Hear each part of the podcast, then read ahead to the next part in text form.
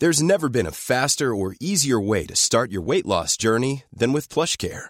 PlushCare accepts most insurance plans and gives you online access to board-certified physicians who can prescribe FDA-approved weight loss medications like Wegovy and Zepbound for those who qualify. Take charge of your health and speak with a board-certified physician about a weight loss plan that's right for you. Get started today at plushcare.com slash weight loss. That's plushcare.com slash weight loss. plushcare.com slash weight loss. Hi, everyone, and welcome to Pixels, a podcast for the discerning gamer.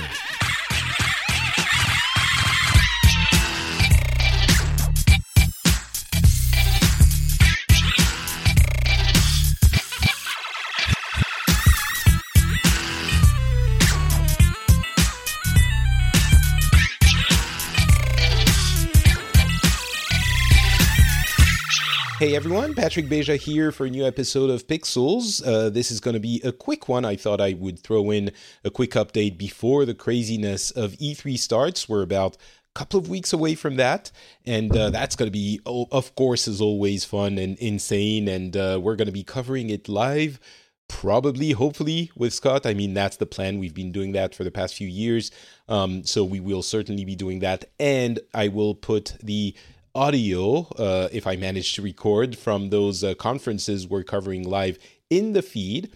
People have been telling me that they enjoy that, so you will be able to listen after the fact as well. Uh, and of course, after all is said and done, we will do our wrap up E3 wrap up show, our books Booksels episode. Um, that will be fun as well. So that's uh, this episode is coming in a, few, a little bit before that, and it's coming in after the episode that came just before logic. Uh, it's uh, the special i just did with uh, mr darling's class. It's a, a group of wonderful 12-ish year olds whom i had a half an hour long conversation with. Uh, if you haven't heard that episode it's episode 83 go back and listen to it. It's fascinating. There was a lot of interesting insight. Um, the kids were great. They uh, surprised me a few times, honestly. Their take on their favorite games, de- depending, you know, not necessarily being the one they're playing the most right now, and uh, their opinion on uh, stuff they buy, virtual items they buy in the games, uh, you know, a bunch of things like that were really interesting. So it was a wonderful, uh, uplifting conversation, I thought. It was really great. So go check that out if you haven't listened to it. Um, but yeah, for this one, it's going to be a quick um, summary of what's been happening. There isn't a huge amount, but there are some things. And, and the main thing is the big, the two big yearly franchises, or almost yearly, I guess. Uh, Battlefield isn't yearly anymore. But uh, yeah, the big FPSs have given details for the next update. And um, we have Battlefield on one end and the Call of Duty Black Ops 4 on the other. On both hands, not ends. Uh, and then we have the adaptive controller, I want to say a few words about, and a few other things. So, you know what? Let's get started with Battlefield 5. I guess uh, you've heard that this game is coming. The release date, I think Battlefield has always been uh, released in October, a little bit uh, before the uh, other, the big uh, November, games. But it's funny because uh, it seems everyone is keeping to that schedule of let's uh, release everything before Red Dead Redemption 2, which, if you remember, is coming out October 26th. So, anyway, Battlefield is also coming out uh, mid October, just like every other game this year, it seems. And uh, it's got some interesting stuff, honestly. Uh, first, a word about the presentation. Just like Call of Duty, they did a, a, a half an hour, it was shorter than Call of Duty, but they did a half an hour reveal which was hosted by Trevor Noah from The Daily Show, and that gave it, I think, a, a slightly weird vibe. Um, it was like he was genuinely, he seemed genuinely interested in the game, um, but it felt like kind of a talk show. It was just a bit weird. Uh, but aside from that, I mean, the, the humor and everything was like Trevor Noah felt like he, it felt like he felt obliged to make jokes because he's a comedian and some of them were funny but it just felt a little bit out of place i'm not sure the the formula worked super well But um, so yeah, Battlefield 5 uh, comes back to World War II, kind of like Call of Duty last year. And they have a lot of interesting things to, to offer in that game. There are three main aspects of the game.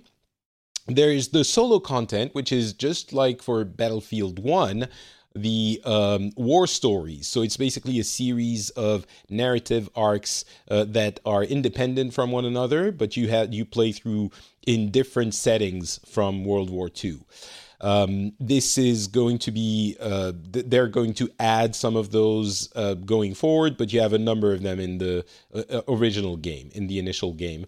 You'll have uh, also combined arms, which is a co-op mode, which is usually a nice uh, place uh, for people who aren't necessarily super fan of multiplayer and they can still go and have fun with their friends.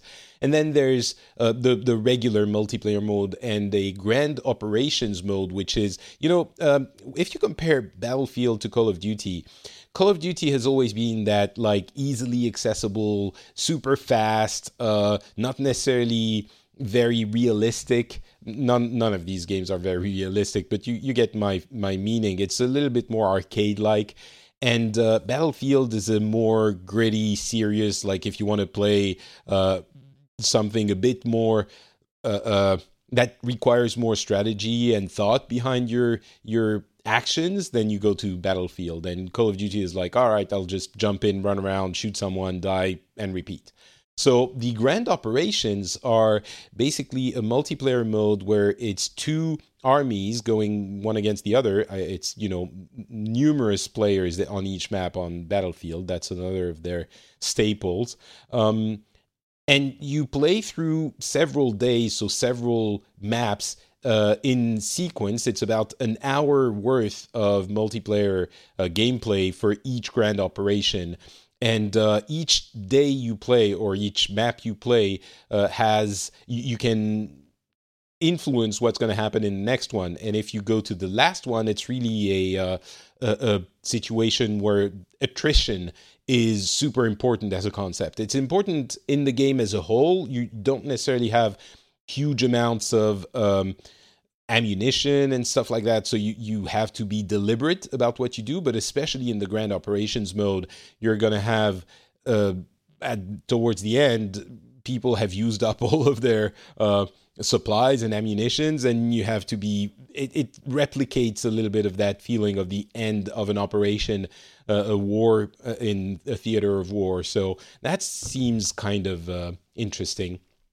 Um, there are mechanical changes to the game, like you can build fortifications, you can uh, uh, create your own company, meaning you have different soldiers that you're going to accrue and uh, make your team, essentially, for lack of a better word.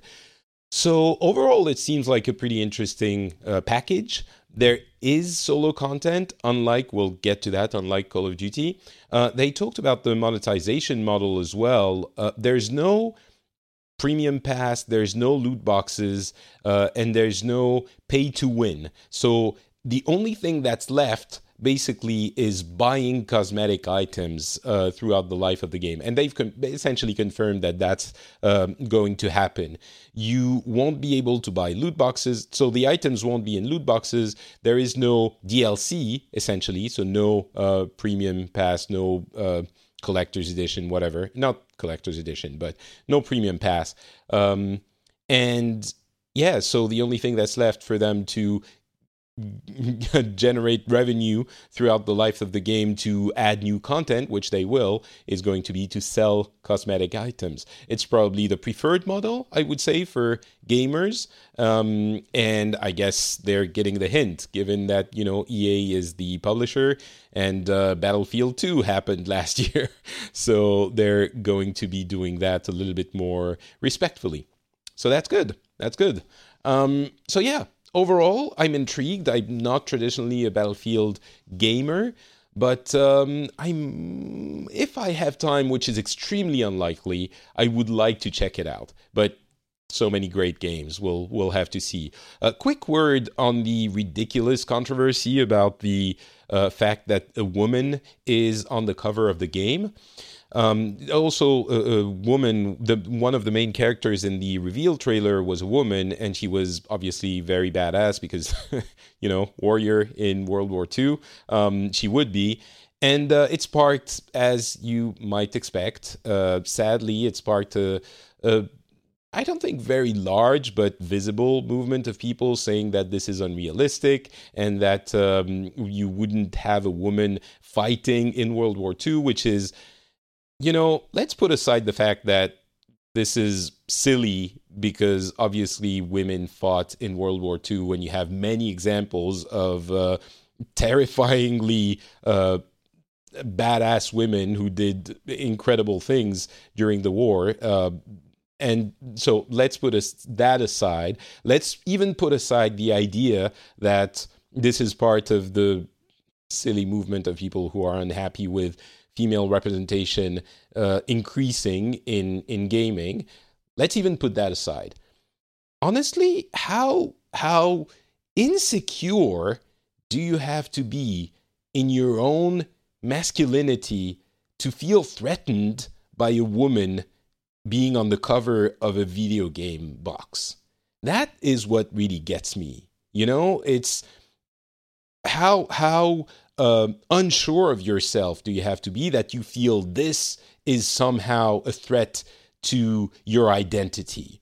It and because at the core of it, that's I I guess what it what it's like because we're even beyond I think movements like or I guess it's the consequence of movements like Gamergate and stuff like that. But it's this is so small and and silly and also we can put aside the idea that realism is not necessarily a staple of those games. You have numerous examples of things that happen that you know in those games that is obviously it has no basis in reality.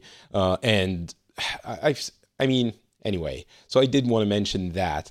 And uh, it, it feels like someone going out on the internet and and saying that this is an attack on on on their identity as men, which I've seen, is I feel a bit sad for someone that would say this because really, okay, you know what I think about all of this.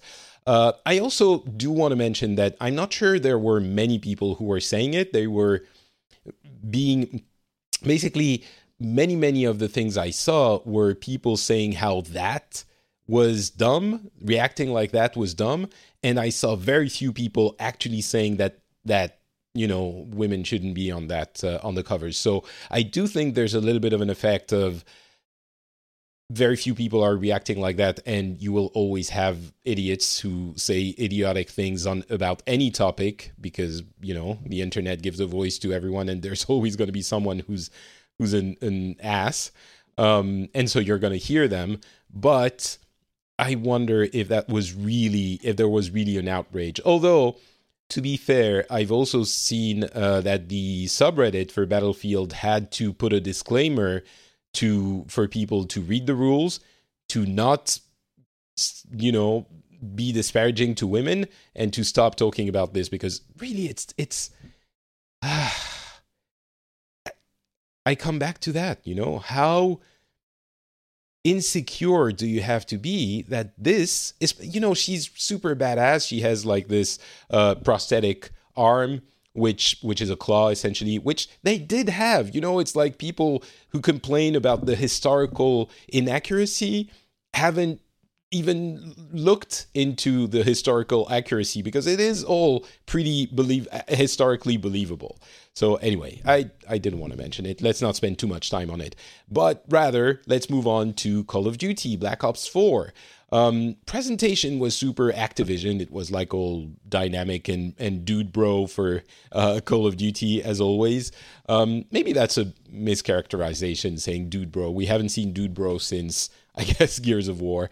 Um, but yeah, so what do we get in Call of Duty Black Ops 4? We do not get a single player campaign. Now, whether it is because they didn't have time to finish it or whether it's because they initially intended to not have one and to focus on other things, we don't know. Uh, they're saying they initially didn't want to have it, um, but it will have a lot of multiplayer to hopefully make up for it.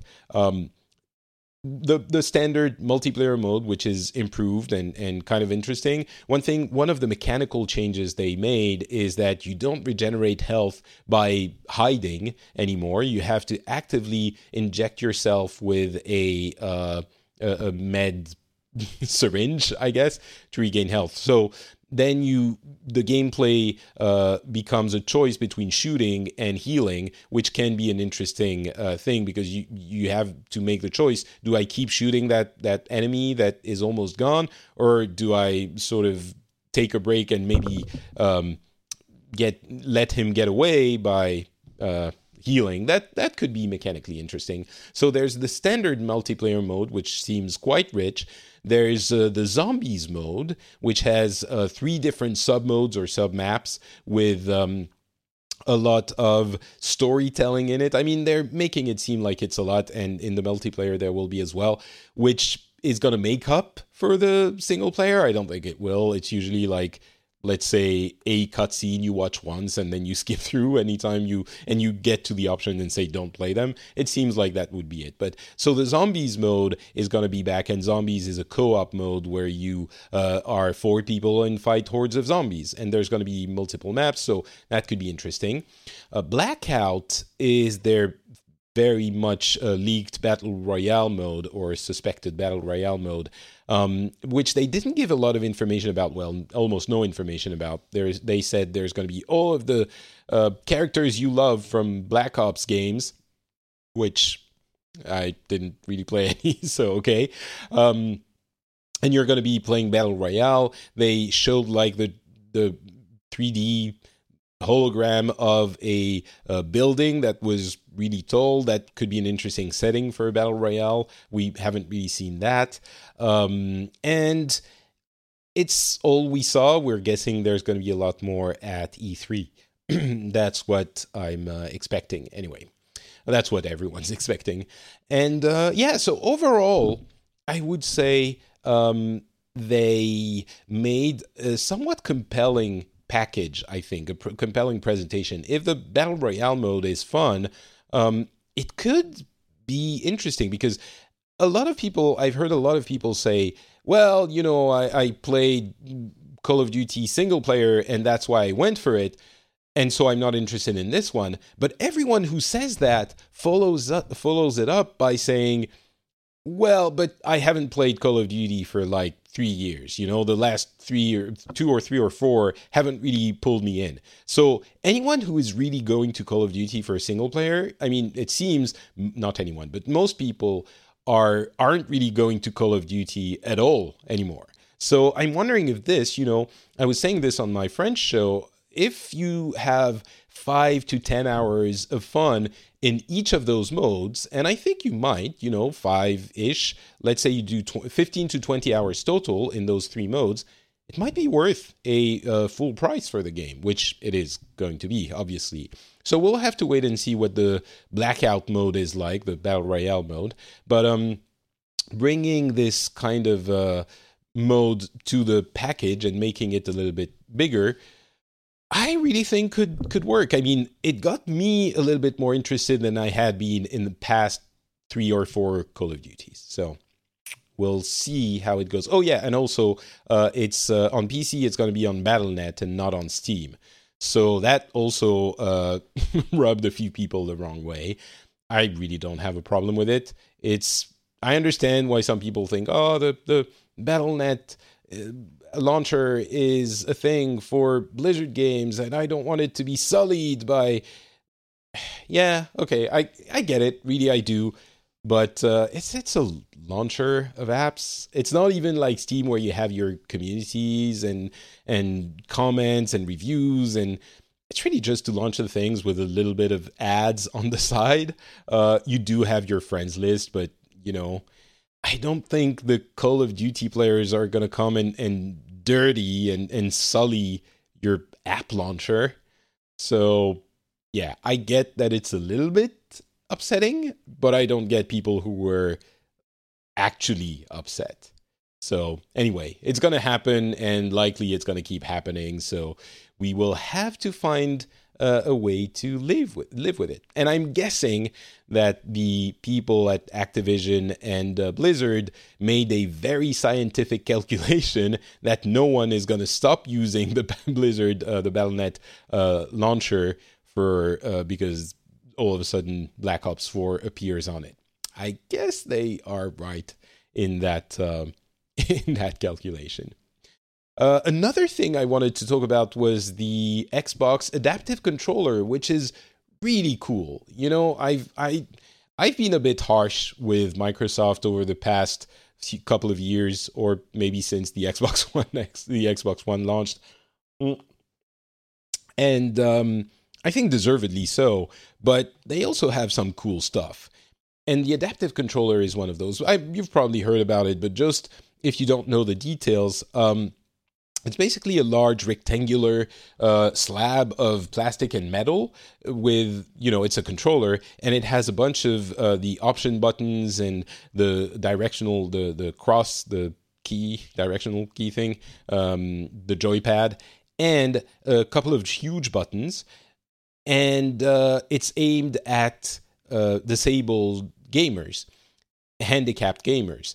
And the, the, the really important thing is that you have on the back of it 19 uh, jack plugs for each of the 19 buttons from the controller. And for each of them, you can plug in your own uh, button or system to activate the button. So it might be a pedal, it might be a, a head uh, switch that you can press on with your head, or a straw in which you can blow or, or um, inhale through the straw, uh, all those kinds of things. So it will allow uh, disabled gamers to make their own setup in a much much much ch- cheaper and easier way than had they had to do in the past the controller itself is about 100 bucks and um, the the issue with those was that they really needed um, custom setups that were created by uh, you know associations and and communities and and groups who would do it differently for every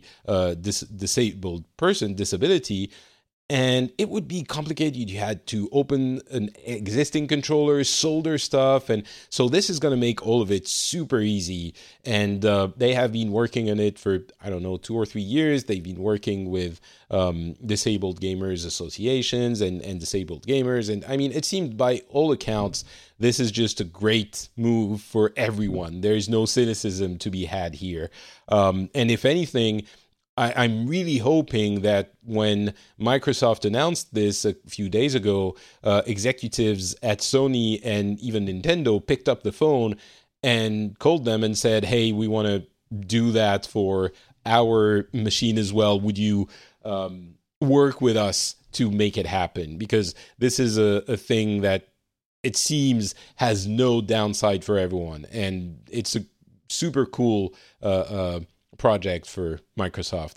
Uh, it works on Xbox and PC, by the way. So if we have, if you have disabled friends, uh, soon this year they will be able to buy that. And oh, there's also uh, USB ports for the an- analog sticks. So they will be able to do that this year. It will be released this year. Super cool stuff a bunch of uh, small tidbits we can discuss. Uh, first of all, Detroit Become Human is getting lost in the uh, I think E3 hype and you know the the news from Battlefield and Call of Duty, which are always kind of a tidal wave that that washes everything away. But uh, Detroit Become Human is getting pretty well reviewed, a little bit better uh, on Metacritic than Heavy Rain, which was David Cage's previous success. I would say it was better. Beyond Two Souls was not as well um, rated, but uh, it seems like it's it's a pretty cool game. I don't think I will have time to play it, but not right now at least. But I'm a bit bummed because I'm well, I'm too busy for it, but I think it could be one of his. From all I've heard, it could be the a, a more successful realization of that narrative slash choices slash cinematic uh, gameplay that he's been trying to put together for years now and uh, it it seems like it works. So I'm very curious. I really liked the demo uh, I might have to try and find some time to to play it at some point. So if you're if you like these kinds of games, you might want to take a look at this one. Uh, going to PlayStation, um, the the investors call from last week had an interesting comment in it. It was um, basically the the CEO. I uh, I'm gonna forget his name. Uh, Kodera, right? Um, he he mentioned that the PlayStation 4 is getting into its uh, the end of its life cycle, and those words were scrutinized and interpreted in many many different ways. Uh, currently, they have sold essentially. uh, 80 million units. Uh, it seems they're looking at um, uh, uh, almost let's say 17 million more next year so they will probably be around 100 million when all is said and done um, and they also announced 80 million monthly active users on PlayStation Network with uh, about uh, a, third, a little bit more, 34 million paid PlayStation Plus uh, subscribers. So that's a lot of people who pay 60 bucks a, a year um, for that service. But getting back to the end of life cycle comment, I think that doesn't mean that we are going to see PlayStation 4 next year, uh, PlayStation 5 next year at all.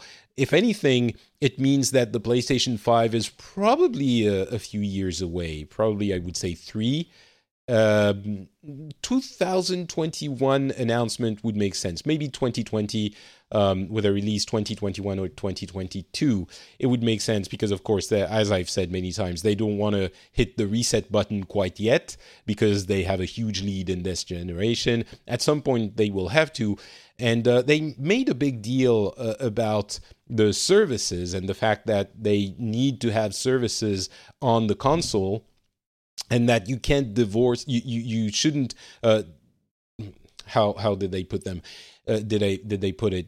You should uh, use those and services to compensate for the dip in operating profit uh, when you launch a new console because of course at that point it, it, you make very little money on the console. You just manufactured because you're trying to make it you know the top of the line type of uh, um, hardware, so that costs a lot, and there's not a lot of profits to be made. Uh, some people took it to, uh, it was a little bit more elaborate than that, the comment, but some people took it to mean, oh, we are going to not have uh, the console, physical consoles anymore. They're going to go to uh, streaming services and stuff like that.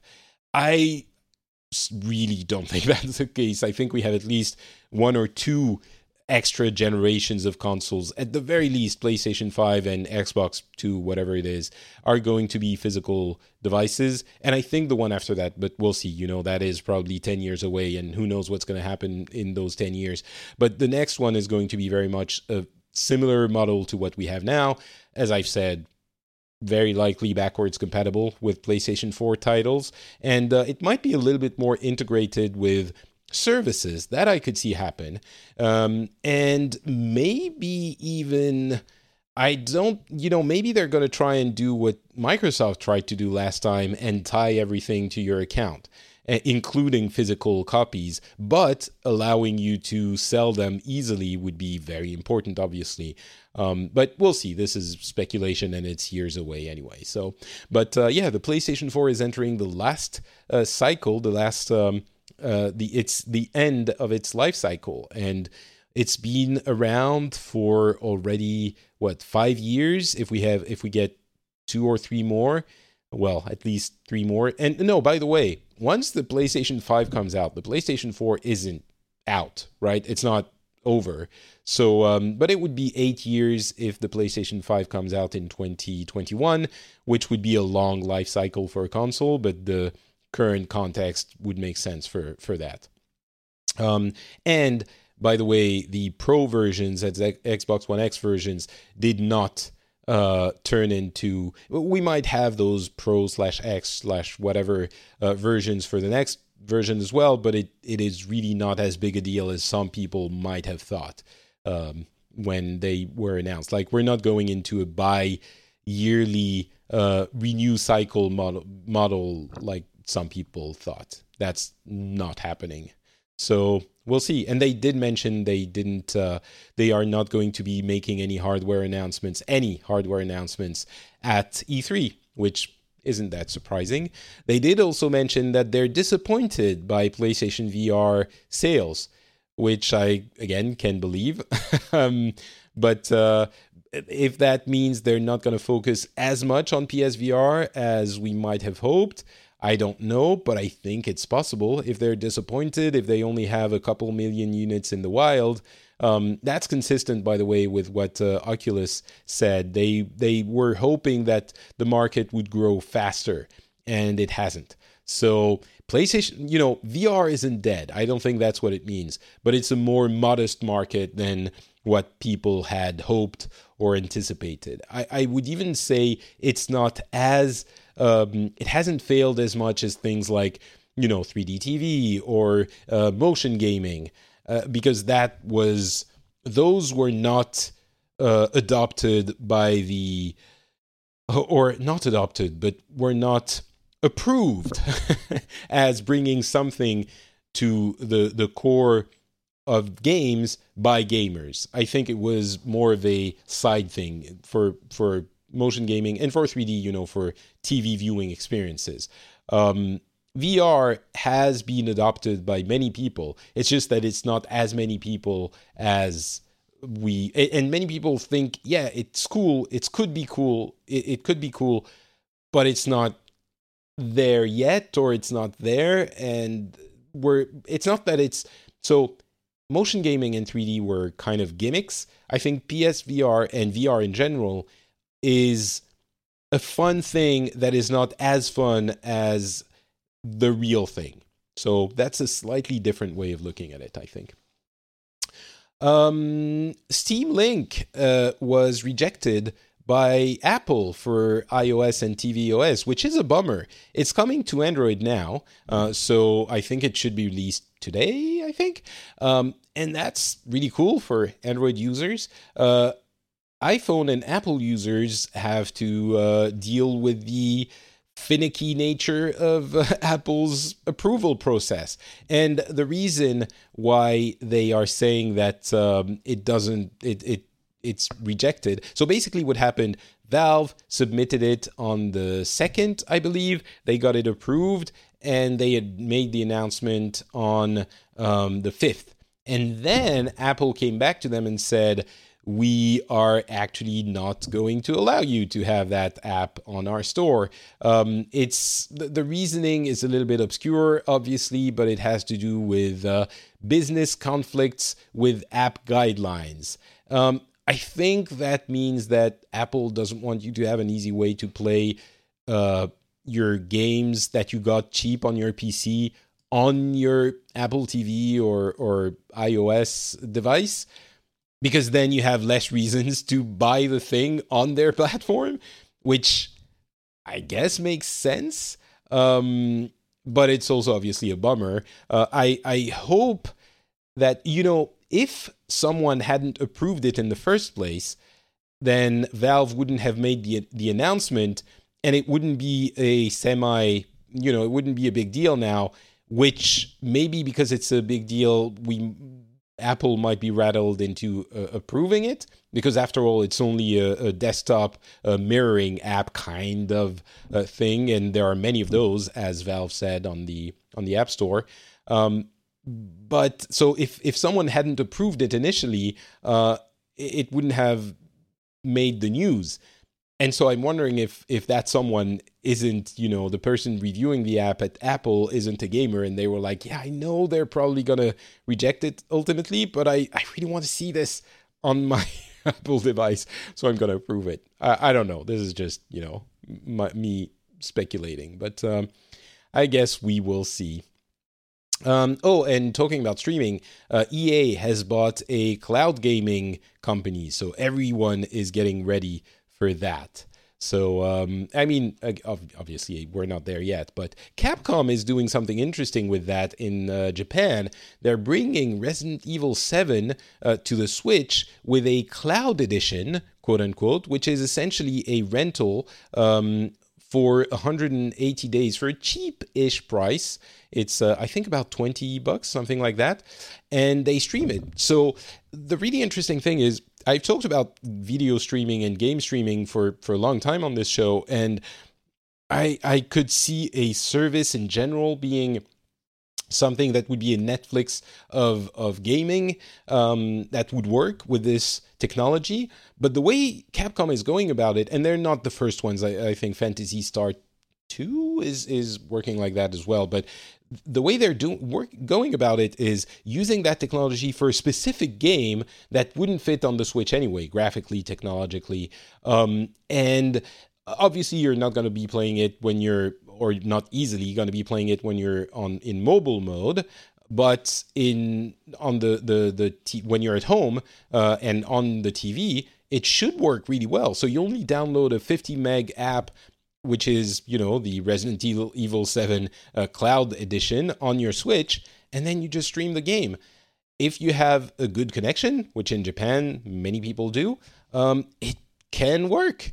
So um, I think it's a really interesting one and uh, we will have to see how that that evolves. But it's even more interesting from the point of view of um, using the technology for a specific app for a specific game. I didn't see that coming, and I think it's it's quite clever.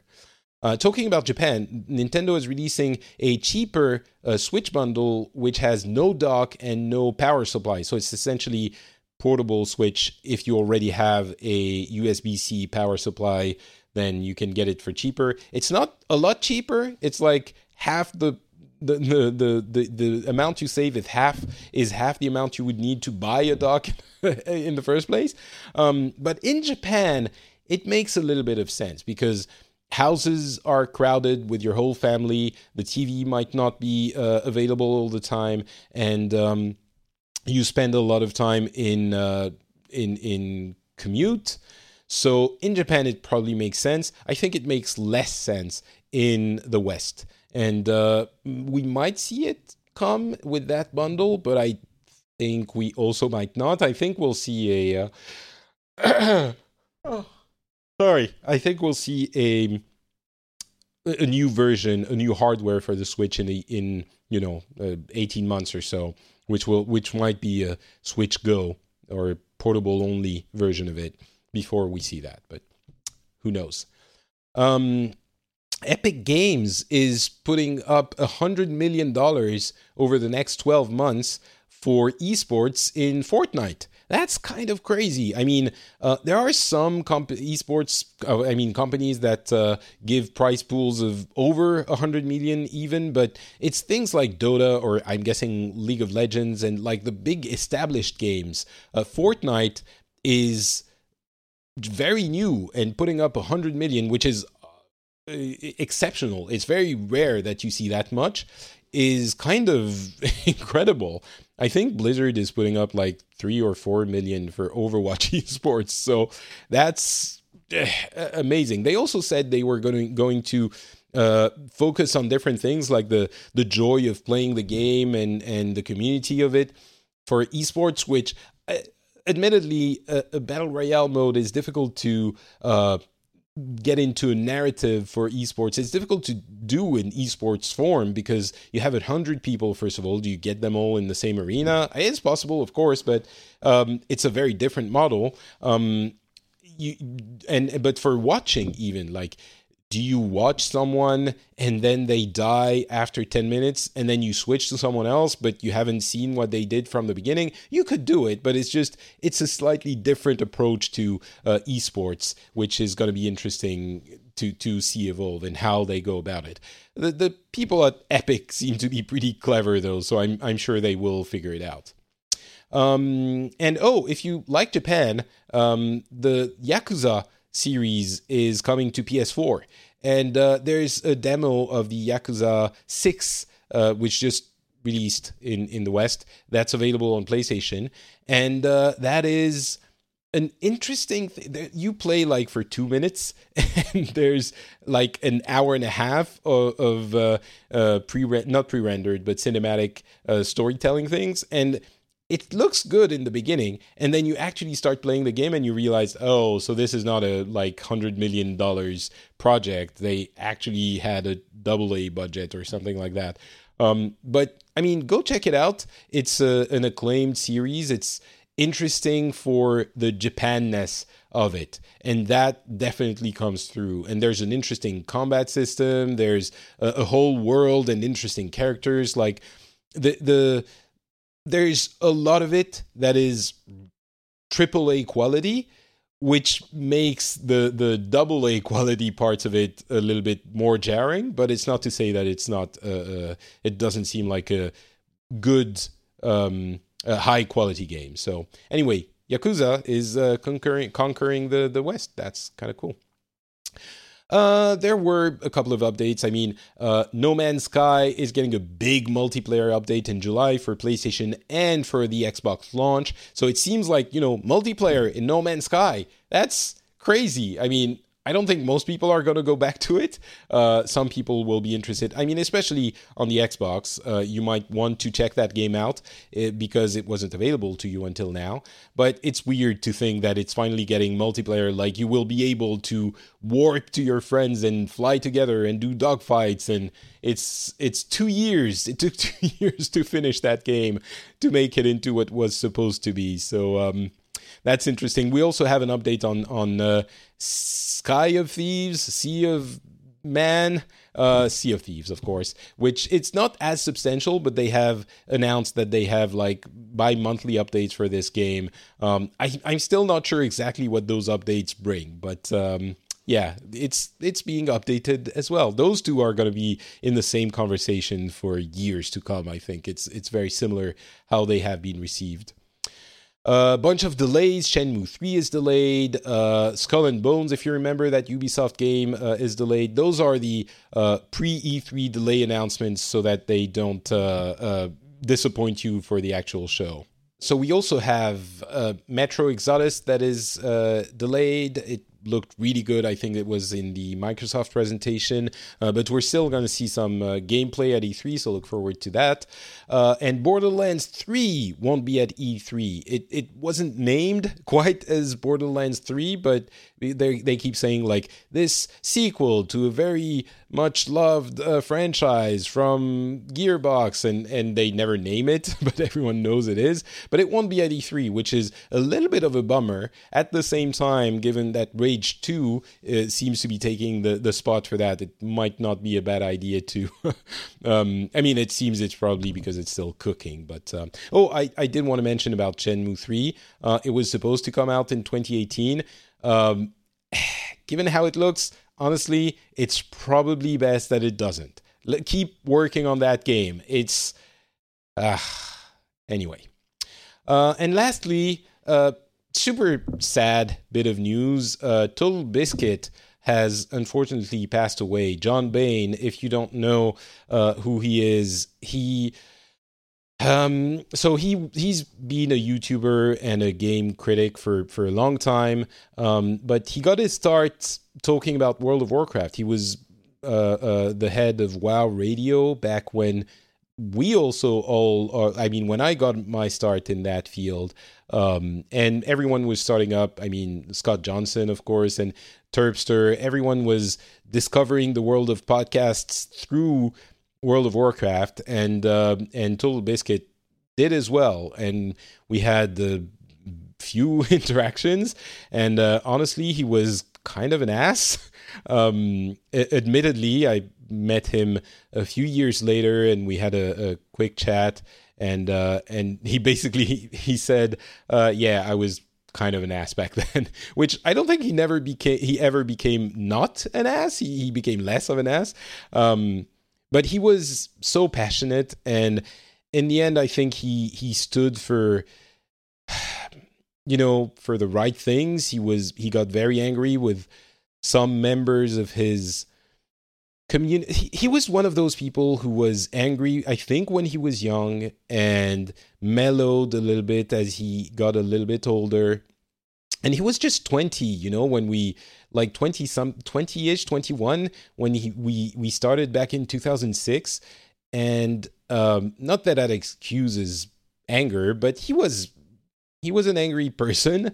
And uh he he made he gathered an angry community around him i think because he was the guy who would yell and who would uh, uh, say how unacceptable everything was. And over the years he realized that that created a, a community that was maybe not as uh, fun and and cool as he would have liked and I think because of that, and because he changed himself, he he mellowed, as we said, and he was always very passionate. He wouldn't hesitate to say what he thought, but I think he didn't.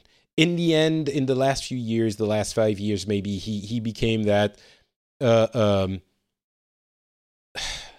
that harsh but fair, if that makes sense, uh, kind of person that I think is uh, ultimately a, a positive force for the industry. Um, and he was very much beloved, and and so we knew he had cancer for a few years, and he was in remission for a while, and uh, it's just it's just you know it's harsh. Um, as I mentioned, he was. Some people are are going on Twitter and and saying mean things about him and mentioning uh, things that he said that weren't nice.